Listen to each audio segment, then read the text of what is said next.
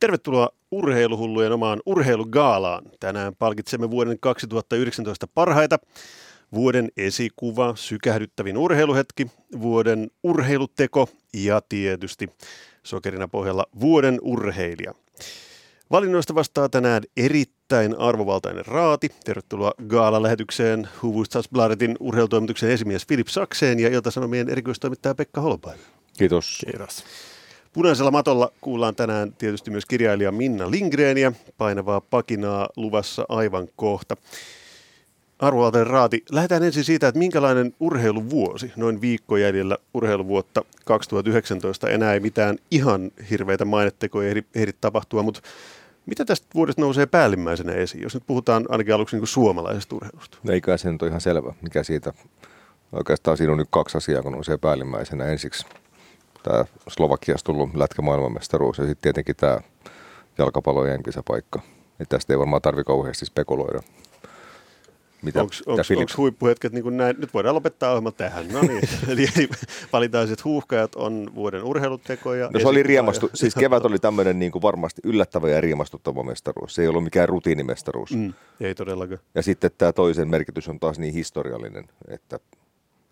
Joukkueella edellä. Filip, minkälainen urheiluvuosi Joo, se on jou- joukkuelajien vuosi. Et tota, aloitettiin junnujen MM-kullasta tota jääkiekossa ja sitten naisten melkein kulta, MM-kulta ja sitten miesten kulta sen jälkeen. Ja sitten sit vielä toi tota jalkapallomiehet, niin kyllä se oli hieno vuosi. Tästä ollaan puhuttu tässä studiossa aikaisemminkin lähetyksessä, että, että miten Suomen menestys on lähestulkoon vain ja ainoastaan enemmän ja enemmän niin joukkuelajien varassa, että yksilölajit harvoin pieniä pilkahduksia, yksittäiset toivot. Onko tämä se suomalaisen urheilun koko kuva vuonna 2019, että joukkuelajit jyrää ja yksilölajit pikkuhiljaa hiipuu, jos siis menestyksestä puhutaan? Jos mietitään nyt vaikka tulevaa vuoden urheilijalistaa kymmenen kärkeä, niin kyllähän se tulee olemaan historiallisen joukkuelajipainotteinen varmasti. Ja mistä kertoo? Öö, se kertoo siitä, että Suomi on monissa perinteisissä menestyslajeissa on pudonnut maailman kärkikelkasta monella tavalla, resursseilla, olosuhteilla, valmennuksella, harrastajamäärällä. Onko jotain näkemystä siihen, että miten Filip Sakseen niin yksilölajit on, on tippunut puusta aika nopeasti? No kyllä se on aika paljon kiinni rahasta, valitettavasti. Et tota, kun rahaa ei löydy, niin menestys sitten ei, menestystä ei tule. Et se, se on se karu totuus nykypäivän urheilussa. Niin, se vähän tuntuu olevan nyt tässä tuore keskustelu, oliko noin viikon takaa, kun, kun Olympiastadion, tämä menee ehkä vähän sivuraiteille, mutta liittyy nimenomaan rahaan, kun Olympiastadion remontoidaan ja siihen su- suoletaan valtavasti julkista rahaa. Mutta sitten nyt tulikin kiista, että hetkinen, että Suomen urheiluliitto ei välttämättä olisikaan halukas järjestämään siellä niin kuin vaikka Suomi-Ruotsin maaottelua. Mm. Niin onko tämäkin nyt taas rahakysymys? Totta kai ajatellaan 2012 liitto teki 3,5 miljoonaa euron tappion EM-kisoista. Niistä veloista ja hankaluuksista on just päästy eroon, saatu sieraimet vedenpinnan päälle. Hieman tulee happea sieraimiin jo. Ihan hiukan. Ja nyt tehtäisiin tällainen riskivalinta, varsinkin kun ei vielä tiedetä, mitä Olympiastadion maksaa tälle vuokralaiselle. Ja otettaisiin sieltä vaikka kun 400 000 miinus, niin se olisi taas morjes pitkäksi aikaa. Eli ennen kuin stadionsäätiö pystyy edes kertomaan sen vuokran suuruuden, niin ihan turha syytellä urheiluliittoa yhtään mistä. Eli raha on se, mikä puhuu, puhuu pitkään. Kyllä. Niin ja sitten kiinnostus. Että onko tarpeeksi tuota kyllä, kyllä. kiinnostusta pääkaupunkiseudulla? Joo, eli juuri niin kuin Filip sanoi hyvin, pääkaupunkiseudulla yleisurheilu täyttää stadionit, kun hän on oikein kokoisia ja oikeissa paikoissa. Turku, Tampere, Kalevan kisat maakunnissa, aina katsomot täynnä. Olympiastadion on 36 000 paikkaa remontin jälkeen, hiukan haasteellista. Suomi-Ruotsi yleisurheilun maaottelu, niin ei varmaan ihan, ihan myystäytä. Niin kuin suurimmat tähdet on ruotsalaisia kaikella kunnialla, Duplantis, Stoll. Näin, tota, ei mennä enempää olympiastadionin remonttiin, koska meillä on urheilugaala, meidän oma urheilugaalamme urheiluhulluissa. Nyt lähdetään liikkeelle sykähdyttävin urheiluhetki kategoriasta. Mä pyysin teitä ja pyysin myös itseäni valitsemaan näihin mm. tiettyihin eri kategorioihin – valinnat, ja me ei siis tiedetä toistemme valinnoista. Mä katsoin, että teillä on oikein hienot paperit ja kunnon muistiinpanoja. Olette tehnyt kotiläksyt tätä varten. Sykähdyttävin urhe- urheiluhetki, Filip Sakseen, mikä se oli? Se on vaikea, vaikea valinta, koska tota, totta kai se on se yksittäinen hetki, mistä pitää niin kuin saada se, se, se tota, sykähdyttävin hetki. Saa se olla vaikka minuutti. Niin, niin, niin totta kai, mutta mut jos, jos, miettii, jos miettii sitä, että tota Suomen jalkapallon EM-kisapaikkaa, niin se tuli Liechtensteinia vastaan. Semmoinen ottelu, mikä niin kuin kaikki tiesi etukäteen, että ne voittaa tämän.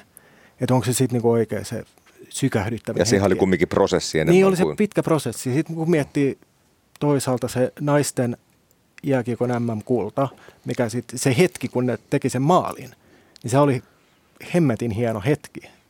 Mutta sitten toisaalta ne ei voittanut sitä kultaa. Var, tuli var. Niin, tuli var. Ja sitten kahdeksan, vaikka se yhdeksän minuutin päästä, niin se yhtäkkiä se ottelu jatkui. Et mä päädyin kyllä siihen, että toi Kaapo Kakon voittomaali nuorten MM-kisoissa, jääkiekon MM-kisoissa. Niin. Se oli sykähdyttäviä. Niin, pari minuuttia ennen loppua voittomaali finaalissa, niin kyllä se aika, aika huikea hetki. Joukkueella jyrää. Pekka Holvainen, mikä oli Joo, no, vuoden laji, 2019 sykähdyttävin urheiluhetki. Laji pysyy samana ja Kaapo Kakko oli kyllä tässäkin joukkueessa. Mä seurasin äh, nämä aikuisten MM-kisat keväällä tuot Ruotsin TV-puolelta enimmäkseen ja yksi syy oli siihen se, että tämä heidän studio ja selostamo oli hyvin tällainen sinivalkoinen. Siellä oli paljon, ne dikkas Suomen joukkue tosi paljon ja Chris Härenstam, tiedät, hän viettää Tiedä. paljon aikaa Haminassa ja, ja näin. Ja tota, Suomi-Ruotsi-pelissäkin, niin siellä oli koko ajan tällainen pelko päällä ikään kuin, että Suomi on tässä pelissä koko ajan parempi, mutta me johdetaan 4-3. Ja se Mörkämarko-ilmiö halko siitä, hän teki tasotusmaali siinä puolitoista ennen loppua. Ja tota, se oli se Ruotsin TVn reaktio Suomen voiton jälkeen sellainen, että tämä meni muuten ihan oikein. Et me saatiin, kerjättiin, kaivettiin verta nenästämme ja saatiin se esille sieltä. Tosi ja sitten sit suomalainen mörkö, joka niistää sen vielä. Niin, Manninen taisi sitten ratkaista sen Kyllä, pelin. kyllä. Mutta tämä Suomi-Ruotsi-peli oli mulle sillä tavalla sykähdyttävämpi kuin sitten se välierä ja finaali. Me ollaan tässä kyllä liikuttavan samanhenkisiä, kun voisi kuvitella, että me ollaan sovittu etukäteen nämä kaikki, koska kyllä se mullekin jääkiekkoon nyt painottuu, ehkä osittain siksi, että olin paikalla tuossa Slovakiassa, silloin kun tämä mörköilmiö alkoi riehumaan oikein kunnolla. Mä muistan vaan sen oman tuntemuksen, niin kuin Filip Saksen sanoit hyvin, että se pieni hetki, niin se tuli monta kertaa just nimenomaan Marko Anttilan kohdalla. Ja sitten harvoin, kun, kun on töissä, niin kuin tiedätte toimittajana, niin sitten suhtautuu siihen niin, että okei, tämä on peli ja täällä pelataan ja mä raportoin siitä ja kerron kaikki kiinnostavat ilmiöt. Mutta sitten Marko Anttila onnistui tekemään jotain, jotain sellaista, mitä mulle itselleni ei ollut koskaan aikaisemmin tapahtunut. Ja se korostui vielä, okei, ensin se tuli tämä ruotsipeli, kun tulee se viime hetken tasotus, niin mua alkoi naurattamaan. Ihan siis niin kuin hykerryttävästi, niin kuin, ei pystynyt pidättelemään naurua. Mutta sitten kun se sama tapahtui Venäjää vastaan, mutta sitten vielä Kanadaa vastaan.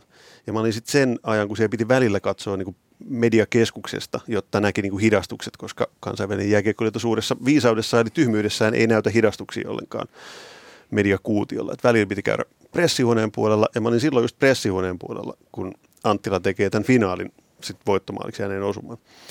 Niin mua ei ikinä oikeastaan naurattanut missään jääkiekkoottelussa tai urheilutapahtumassa niin paljon, että kaikista maailman pelaajista just toi kolmatta metriä pitkä Marko Anttila on se, joka tekee niin kuin sen Bratislavan ihmeen todeksi. Se oli, se oli sykähdyttävä. Joo, siinä on vielä tällaista, että jääkiekossahan on paljon rahaa ja glamouria. Se tavallaan kuuluu siihen lajiin myös.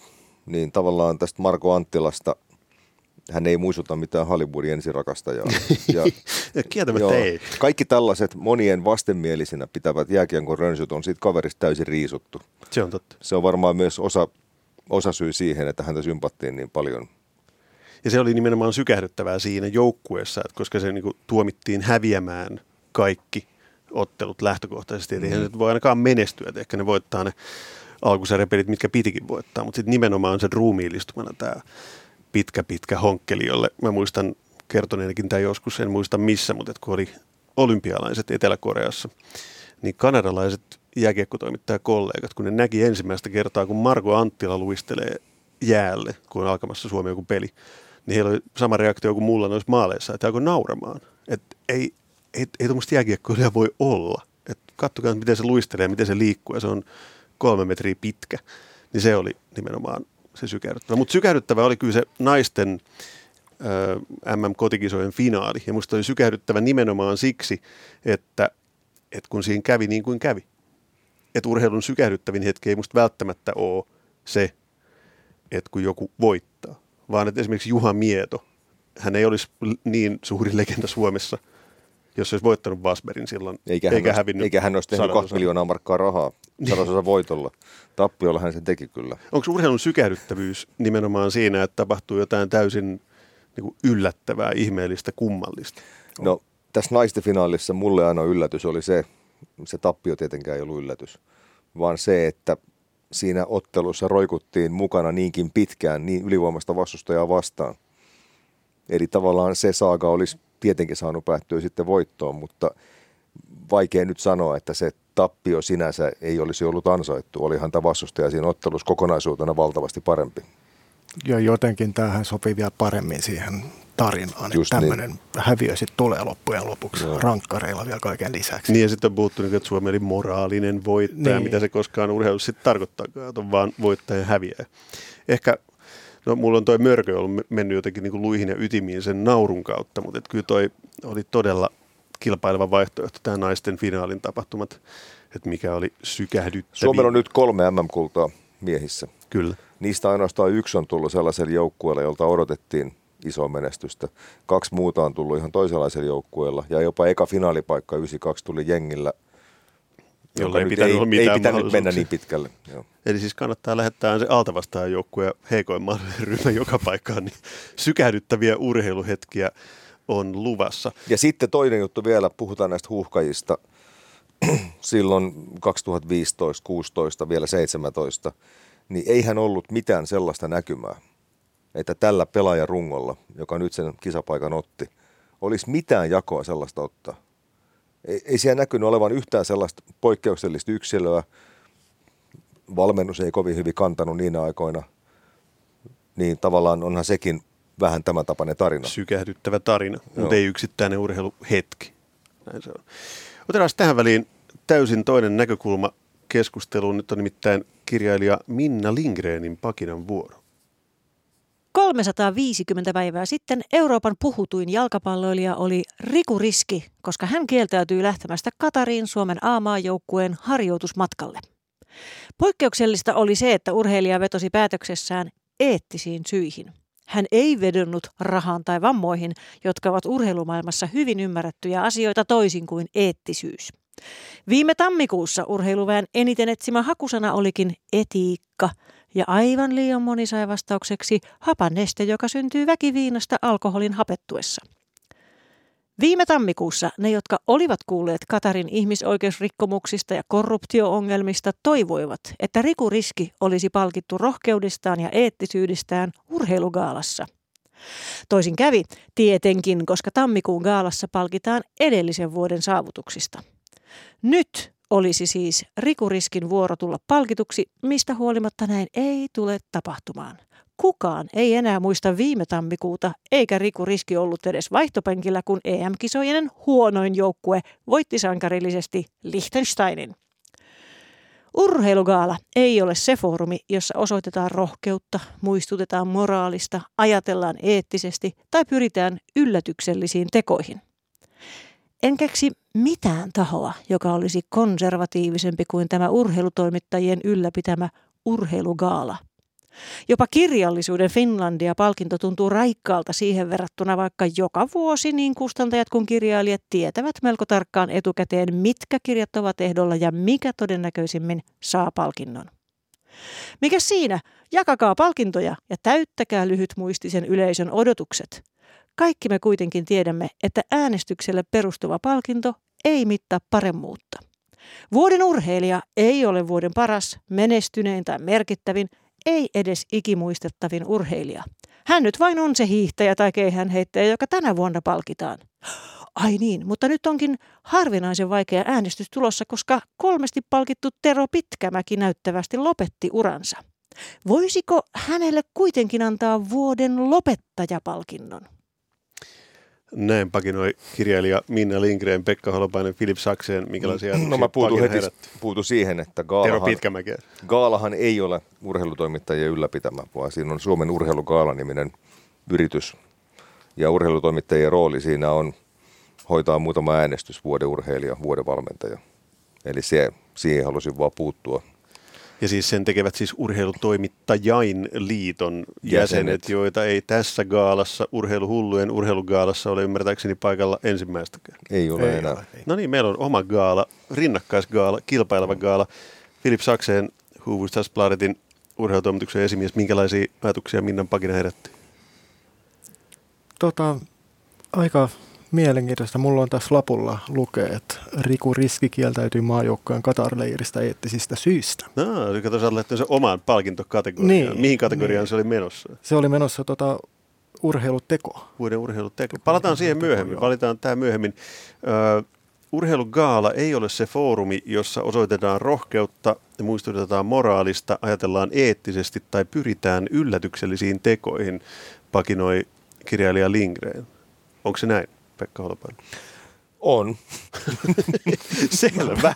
Se on Va- niin. Valitettavasti, se on. sehän olisi niinku se paras mahdollinen paikka. Kyllä, kyllä. Mutta sehän Mistä on tämmöinen ilta kautta pukujuhla. Jossa... Mäkin sen 15-vuotiaan Hugo Possini kaivakaapista joka vuosi. Toivon, että mahtuu vielä. mahtuu vielä. Mahtuu. No niin. Mutta siis tämä on nimenomaan se musta tuon pakinan olennaisin kysymys ja, ja huomio että minkä takia se ei ole, koska on hienoa. Totta kai mä lähden ensin siitä, että on hienoa, että suomalaiset urheilu tai urheilu ylipäätään juhlitaan vähän, eikä vähänkään, vaan siis kevyemmin, että siitä ei tehdä aina niin ryppyotsaista ja vakavaa, että on se punainen matto ja kaikilla on hienot vaatteet päällä. Mutta pitäisikö tämä tilaisuus käyttää vähän paremmin hyväksi, urheilugaalan? Ehdottomasti. Miten se pitäisi käyttää? Miten siihen pitäisi tapahtua? No ensinnäkin jonkun, joku palkittu voisi kiitos puheessaan ottaa jotain niin kuin kantaa. kantaa jostain. Tota, et vähän muuta kuin, että mä kiitän nyt kaikki joukko, joukkoja kaverit ja, ja valmentajat ja, ja sponsorit. ja sponsorit ja muut. Ja kiitos, moi moi. Että ottaa kantaa johonkin tärkeäseen asiaan. Tota, niin. Al- Al-Holiin no, leiritilanteeseen. Niin, siis, tai... mä, siis mä, mä kaipaisin tätä. Eikö se olisi hienoa? Mitä, Olisi. mitä sit tapahtuisi, kun vaikka no ei mennä vielä vuoden urheilija äänestykseen, koska se huipentaa tämä meidän urheilugaala, urheiluhullut lähetyksen, mutta jos vaikka vuoden urheilijaksi valittu henkilö X, niin yhtäkkiä alkaisi pitämään tuommoista puhetta, että niin, pelastakaa... No, otetaan nyt tuore esimerkki, niin Mesut Özil, joka nyt okei, okay, hän on Turkin presidentti Erdoganin paras kaveri ja muuta. Joka on melko, ei varsinainen ihmisoikeus, niin, ei varsinainen, niin. Mutta nyt Özil yllätti ja hän otti voimakkaasti kantaa, että miten Kiinan sallitaan sortaa tätä uikurivähemmistöään ja miten muslimimaailma kääntää selkänsä näille. Uikurithan on muslimeita ja tota, mä olin suoraan sanoen aika otettu siitä, mitä Ysil teki. Ja seuraassa oli se, että Arsenaalin peli jätettiin televisioimat Kiinassa heti. Ja Arsenal tietenkin sitten niin kuin häntä koipien välissä riensit viittaamaan, että tämä ei ole seuran kanta. Mitä tapahtuisi Suomessa? Filip Sakseen voisi joskus kuvitella, että joku merkittävä... Mörkö, no vaikka Mörkö-Marko, Mörkö Jokerit Marko, pelaa Kiinassa. Niin, niin. niin. nostaisi yhtäkkiä esille Kiinan ihmisoikeustilanteen. Mitä siitä seuraisi? Silloin mua ainakaan naurattaisi samalla tavalla no kuin ei, nauratti silloin, kun Mörkö lyö maalle. Se Vo, voiko, voiko semmoista edes kuvitella, koska ei, se tuntuu ei, niin, tämä ei. tuntuu niin kaukaiselta suomalaisen urheilun. Niin, ja jos, jos nyt miettii jotain väh, vähän pienempää, mitä ne voisi ottaa esiin, niin on, on urheilun sisällähän on kaikenlaista, mistä voisi puhua tasa-arvosta, tota, erilaisista, tota, vaikka rahasta, mistä ei hirveästi urheilijat itse puhu. Niin jotain vähän pien, pienemmistä asioista voisi myös puhua, että tota, toi maailman politiikka... Urheilu ilmastosyöppöydestä. Niin, tai niin. Ma- maailman politiikka ehkä ei ole se, se luon... Se saattaa luon, näyttää luon, vähän, vähän koomiselta, jos joku nelosketju jääkiekkoilija rupeaa ottaa hirveästi kantaa maailmanpoliittisiin asioihin mä ymmärrän tavallaan sen urheilijoiden arkuudenkin siinä. Niin. Tämmöinen Ösilin kantari megatähti voi sen tehdä. Niin, tai, tai jos, jos Megan Rapinoe ottaa kantaa Just siitä, näin. että Donald Trump, is, Trump ei pitäisi olla USA presidentti, niin se on vähän eri juttu kuin tai LeBron, tai LeBron James kutsuu niin. Trumpia pummiksi niin. Twitterissä. Se, se on sitä, mitä, mitä mä kyllä kaipaisin ainakin. Siis varmaan me mm. toimittajien kesken kaivattaisiin paitsi oman työmme kannalta, niin myös ihan sen takia, että sit saataisiin niitä ei, ei, ei kohuja, älkää ymmärtäkö väärin, mutta siis se keskustelu saataisiin niinku ryöppyömään, että urheilijat käyttäisi käyttäisi asemaansa muuhunkin kuin siihen, että kiitetään perheenjäseniä, kiitetään sponsoreita. Tästäkin me ollaan muuten puhuttu. Me tehtiin yksi ohjelma, nyt en muista ihan, että koska me tehtiin, että miksi urheilijat ei käytä politiikkaa tai poliittista valtaa hyväkseen, kun Litmanenhan, politiikka Litmanenhan käytti. Litmanenhan meni Katariin ja antoi lausuntoja. Kyllä, se on nimenomaan. Että on hyvä ilmastoa säästävä kompaktiturnaus. Kyllä, kyllä. Eikö Jari Tervo kirjoittanut Hänestä Hesariin? Kuninkaassa tuli emiiri. Emiiri otsikolla. Sanotaanko, että silloin, silloin hymyilytty kyllä jonkun verran.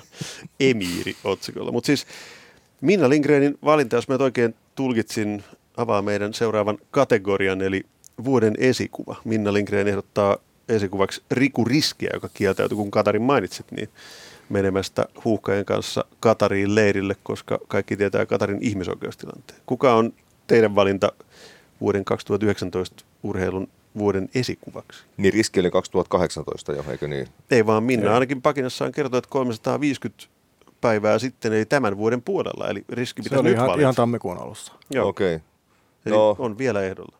Joo. Kelpaako riski? No, hän mainitsi myös tota niin, Tero Pitkämäen, joka on kolme kertaa valittu vuoden urheilijaksi. Ja viimeisen kerran niin, että hän sanoi jo muille urheilijoille, että ryhdistäytykää nyt hieman, että ei tämmöisillä meriteillä tätä pitäisi voittaa. Se, se oli kehäs hän Brons. oli M-pronssilla jo brons. 2015, niin äh, nyt kun hän uransa lopetti, niin on pakko sanoa hänen uransa noin 15 vuotta seuranneena, että hän on kyllä ollut monella tavalla hyvin esikuvallinen henkilö. Äh, kerro, kerro vielä, miten? No, hän on hyvin suoraselkäinen kaveri, rehellinen, hän on pärjännyt hyvin, se on tietysti myös urheilijalle ihan kiva ja tärkeä asia.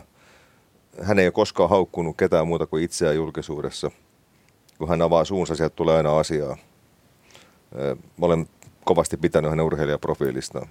Vuoden esikuva 2019 Pekka Holpaisen valinta Tero Pitkämäki. Filip Tän... Saksen, kuka on vuoden esikuva vuosimalli 2019? Jalkapallon maajoukkueen Linda Selström. Okei, nyt tarvitaan perusteluja. Joo, tota, aina sama, sama siinä kuin tota Pitkämäen Pitkämäki kanssa, että aina iloinen ja aito. Ja sitten tota, Lindahan ei koskaan luovuta. Kolme tota pahaa polvivammaa. Lääkäri sanoi, että ura ei pitäisi jatkuu sen kolmannen jälkeen. Tota, neljässä EM-karsintaottelussa kahdeksan maalia. Öö, kaikkien oikein maalintekijä maajoukkueessa 45 osumaa, oliko se nyt 101 peliä niin on se aika huikea. Niin melkein puoli keskiarvolla. Niin. Ja tämä 30-vuotias pelaaja, joka ei, ei pitäisi pelata enää. Ja mulla, on sit, mulla oli hopea- ja pronssimitali, sitten oli Tim Sparvo, johon sopii aika lailla samat asiat kuin Pitkämäkeen. Ja kun Pitkämäki lopetti, niin Sparv hoiti hänelle huuhkajilta tällaiset terveiset. Ei kovin yllättävää. Hän on aika hieno henkilö tässä Sparv. En tunne, mutta va- saan vaikutelman, että on – ja sitten puhuit Selströmistä, jonka uran piti olla ohi. Niin piti olla myös Anni-Mari Kortteen, mutta hän urheili aika hienon Joo. kauden. Siinä oli mun hopea- ja pronssimitalistit tähän. No niin. Hienoja, hienoja esikuvia paljon. Mä menin tähän kategoriaan, eli vuoden esikuva 2019, niin myös joukkuelaji kulmalla. Mulla lukee täällä, että valinta on huuhkajat. Ja perustelut suurin piirtein siihen suuntaan, että, että joukkue oli niin erilaisista, eri taustaisista ihmisistä koostunut, maahanmuuttajataustaisia pelaajia, iso joukko ruotsia äidinkielenään puhuvia, eli niin kuin kielivähemmistön edustajia, joukko, jonka jäsenet tosi erilaisista taustoista. Ja se taisi olla myös yksi huuhkajan menestyksen avaimista, se, että onnistuttiin luomaan joukkue tai Markku Kanervan johdolle joukkue niin erilaisista ihmistä. Niin musta se on niin kuin esikuva kenelle tahansa tähän aikaan ihan loistava esikuva, koska niin paljon kuulee sitä öyhötystä siitä, että miten erilaiset ihmiset eivät voisi tulla toimeen keskenään. Tämä oli musta urheilun yksi kauneimmista esimerkkeistä niin kuin siinä, että miten erilaiset taustaiset, eri taustoista tulevat ihmiset pystyy toimimaan keskenään niin, että siitä seuraa kaikkea hyvää ja vielä menestystä, mm. ehkä just sen takia. Mun pitää muuten tähän liittyen ottaa, ottaa vähän kiinni tuohon, kun mainitsin, että siellä oli paljon tai on paljon niin kuin ruotsinkielisiä, siis kielivähemmistö komeasti edustettuna huuhkaissa. Siis prosentuaalisesti niin kuin varmaan... Niin monissa lajeissa. Niin, tuplat niin. tai triplat, niin kuin, siis verrattuna, että kuinka paljon ruotsia äidinkielenä puhuvia on, on muuten, niin Filip Saksen, sä oot nyt meidän asiantuntijajäsen tässä Kokemusasiantuntija. Kokemusasiantuntija. Huvudstadsbladetin urheilun esimies vastaa nyt kysymykseen, että miten se on mahdollista? Mitä ruotsinkieliset tekee niin oikein, että puolesta porukasta suurin piirtein tulee huippurheilijoita. Nyt ei ole varaa virheisiin.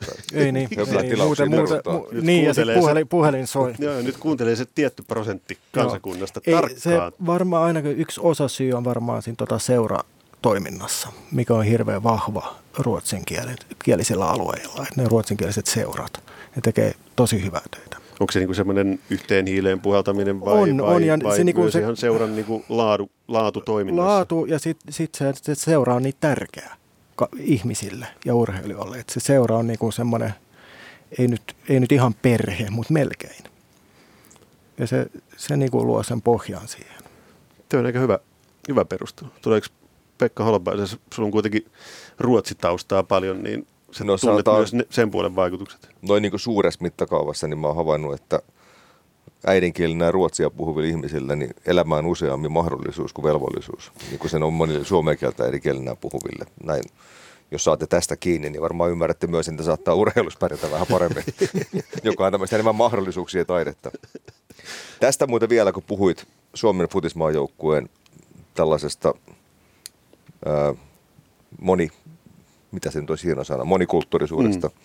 Niin tämähän aloitti oikeastaan Ranskan maajoukkue vuonna 1998, jota silloin aika paljon tällainen konservatiivisempi Ranska myös arvosteli, että joukkueessa oli tosi monennäköistä viheltäjää ja, ja oli, oli baskia ja oli mustan Afrikan miestä ja oli Pohjois-Afrikan miestä ja niin edelleen. Ja sitten siitä tavallaan Saksa jatkoi sitten tämän vuosituhannen puolella. Ja... No, sitten oli Saksan koripallojoukkue oli myös. No kyllä, sitten mistä Henrik Detman kirjoitti kyllä, muun muassa äskettäin.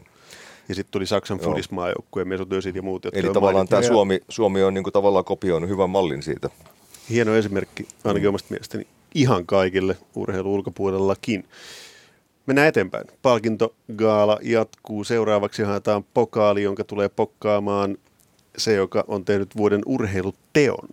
Se mainitsit jo. Mä mainitsin et, jo. Et mikä se olikaan se sun valinta? Vuoden Joo, se, tota, niin se oli se Riku Riski ja se, se tota päätös, että kieltäytyisi maajoukkojen Katar-leiristä.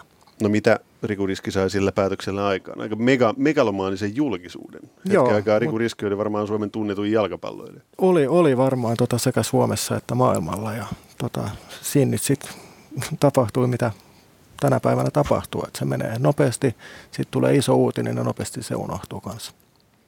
Eikö se ole vähän ongelmallista? Musta niin hieno avaus ja raikas avaus siinä, että urheilija uskaltaa ottaa kantaa noin.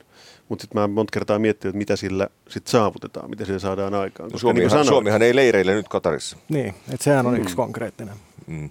Jos se johtuu osittain tästä, niin... Varmaan osittain ainakin johtuu mm. siitä. Että... Ei sillä ainakaan varmaan huonoa vaikutusta ollut. Ja sitten kaikki ihmisoikeuksia maailmassa puolustava hieno Ruotsi menee sinne.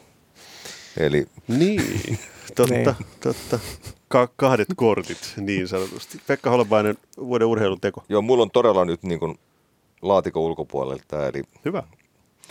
Tota, varmaan aika tuntematon nimi monille, mutta hiihtomaajoukkuetta todella pitkään huoltomiehenä palvelu Ari Marjetta tuolla Seefeldin MM-kisoissa. Mielenkiintoinen valinta. Kyllä, hänelle tuli niin sanottu sarvi otsaan siitä, kun huoltomiehiä kritisoitiin, jopa julkisuudessa osa hiihtäjistä – sanoi, että siellä ei kaikki hommat toimi, niin hän sitten päätti, että nyt tämä leikki saa loppua ja piti Yle Urheilujutussa muistaakseni kyllä mitkä puheenvuoro siitä, että jos porukkaa sellaiset, että tullaan huoltokoppiin aamulla, ei sanota edes huomenta. Ensimmäinen kysymys on, missä on mun sukset, eli käytöstavat ihan pakkasen puolella. Niin hän otti luokalle ne nirppanokat kertalaakista. Että nyt niin kun, kattokaa ensiksi peiliin ja miettikää asioita hetki hartaasti – Tämä koski tosi pientä osaa joukkueesta. Tämä ei koskenut ainuttakaan mieshiihtäjää, ei sitä nyt tarvitse enempää tarkentaa, mutta se koski muutama hiihtäjä yksilöä. Toivottavasti ne oppi käyttäytymään sen jälkeen. Niin tämä osoittaa vaan sen, että, että miten tärkeää on, että vaikka huippurheilija on sellainen, että se tarvitsee maailman parhaan asian niin, että se on sillä eilen ja ilmaiseksi ja hopealautasella tuotuna, niin maailma ei aina toimi sillä tavalla. Ja toivottavasti tämä opetti jotain – mahdollisimman monille. Tämä Esimer- puheenvuoro. Esimerkillinen vuoden urheiluteko. Allekirjoitan kyllä tämän ihan täysin. Mun valinta vuoden urheiluteoksi oli, oli tällä kertaa, tämä titteli menee Janne Puhakalle. Eli siis ensimmäinen ammattijääkiekkoilija Suomessa, joka on uskaltanut avoimesti kertoa homoseksuaalisuudestaan. Eikä, siis tämän ei pitäisi olla minkään niin kuin palkinnon aihe tai minkään edes maininnan aihe vuonna 2019 Suomessa tai länsimaissa, mutta niin se vaan on. Eli jääkiekko on ollut yksi tämmöisiä viimeisimpiä linnakkeita, jossa ei ole ehkä saanut näyttää, ei ole saanut näyttää erilaisuuttaan tai vaikka erilaista seksuaalista suuntautumistaan, niin, niin tästä niin kuin Janne Puhakalle kuvittelisin niin nostan äärimmäisen korkealle vuoden urheiluteko. Mitä sanotte? Tässä on vähän toimii. sama, vähän, joo toimii, mutta sama, sama kysymys, että mihin se on johtanut? Niin, no siis mä odottaisin, että olisi hienompaa vielä, että, että nyt, nyt tämä johtaisi siihen, että, että yhä useampi uskaltaisi tulla avoimesti Nein. minkä tahansa erilaisuuden kanssa. Siis ei, ei tämä erilaisuus, vaan että erilais, niin kuin erilaisuutena pidet, pidetyn asian kanssa esiin. Että, hei, että nyt normalisoidaan tämä homma, että, että tällaista tämä on. Mä uskon, että se jo tapahtuu niin kuin nuoremman Mulla on sellainen tunne, mä saatan ihan väärässä, no. että sitä arkipäiväistymistä on jo aika paljon tapahtunut. Koska urheilun pariin tulevat heteronuoret niin ei he ole niin ahdasmielisiä enää kuin oli heitä vaikka 25 vuotta vanhemmat Luen kiitos. urheiluun tulleet niin. heteronuoret. Eli ei se ole enää tavallaan kelleen mikään juttu. Sepä, sepä. Ja se tulee varmaan automaattisesti, että ehkä tämä niinku ravistelee, tai nyt kun jääkiekon puolella mm. on muutenkin tullut kohuja valmentajien käytöksestä Pohjois-Amerikassa ja tämmöistä niinku simputuskulttuurista, niin musta tuntuu, että tässä niinku semmoinen evoluutio lyö tämän jotenkin luudan niin, niin että okei, että nyt nämä pikkuhiljaa nämä dinosaurukset poistuu ja nämä museaaliset ajatusmaailmat sitten niinku liudentuu. Niin, että tämä mm. vähän nopeuttaa sitä Niin, musta, niin, musta mm. Janne Vuokka on niinku omiaan nopeuttamaan sitä. Että tämmöinen urheilun me too, tai miksi sitä sitten voisi kutsuakaan. Että asiat tulee esiin, joista ennen on vaiettu ja niistä ei uskallettu puhua. Kello tikittää siihen malliin, että me aletaan lähestyä pikkuhiljaa vuoden urheilijan valintaan. Nyt alkaa rummut soimaan ja pärisemään. Nyt Mulla on, on pakko ottaa, kun mä kauhean ota, vaivalla ota. kirjoitin vielä tähän, niin Tuo kaikki yhden asian mä haluan vielä ottaa esille vuoden 2019 osalta niin on, on tämä veikkauksen toimintaan liittyvä kohu ja valtava kritiikki. Ja, no niin. ja veikkaushan on ollut suomalaiselle urheilulle erittäin tärkeä, jopa elinehto monille lajeille. Sampo. Kyllä, ja jopa sellainen, jopa sellainen taho, joka on näiden urheilutahojen omaa varaihankintaan niin invalidisoinut, eli joka sitä ei ole tarvinnut nähdä paljon vaivaa tai käyttää, tehdä aivotyötä sen asian eteen kun äsken puhuttiin siitä, että meneekö puhakkakohu pois, menikö riskikohu pois, niin mulla on vähän sellainen tunne, että tämä veikkauskeskustelu ei mene pois.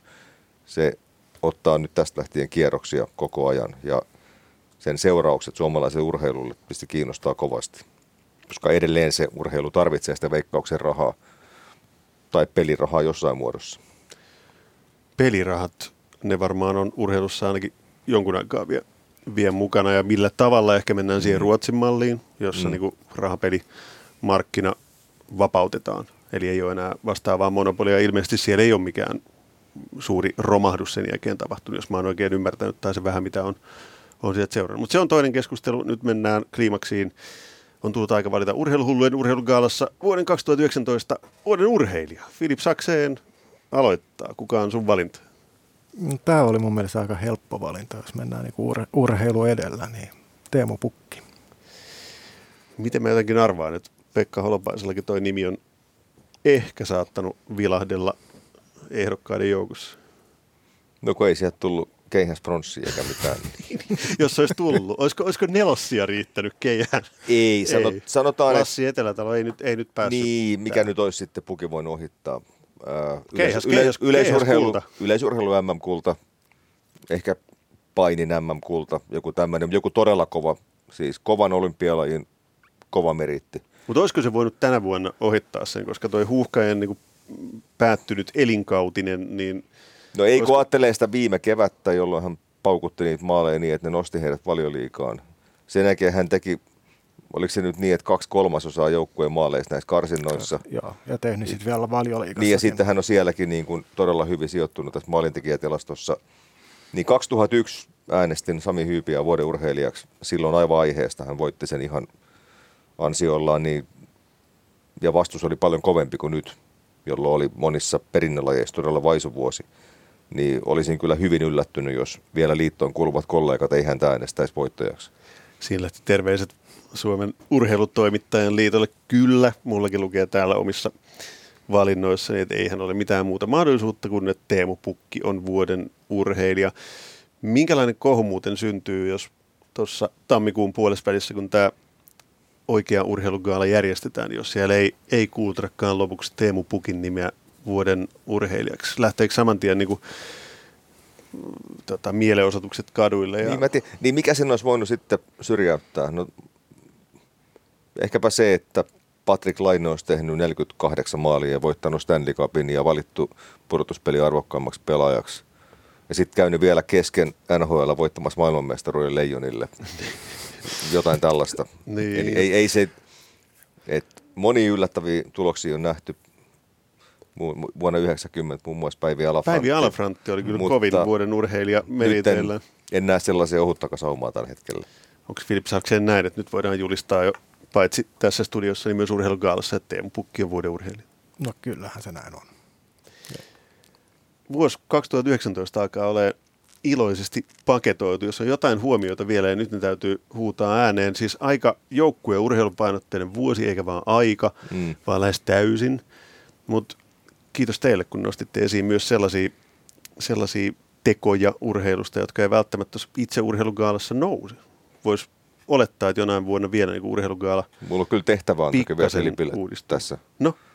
Et teidän on vihdoin siis yksi hienoimmista urheilumuodoista, eli käsipallo, niin teidän ruotsinkielessä täytyy nyt tehdä jotain. Te tungette sen lajin sieltä rannikoilta tuonne sisämaahan, että saadaan Suomeenkin laaja käsipallokulttuuri, koska ei ole mitään järkisyytä, miksi Suomi ei pärjää lajissa, jossa kaikki muut Pohjoismaat on ihan suvereeneja.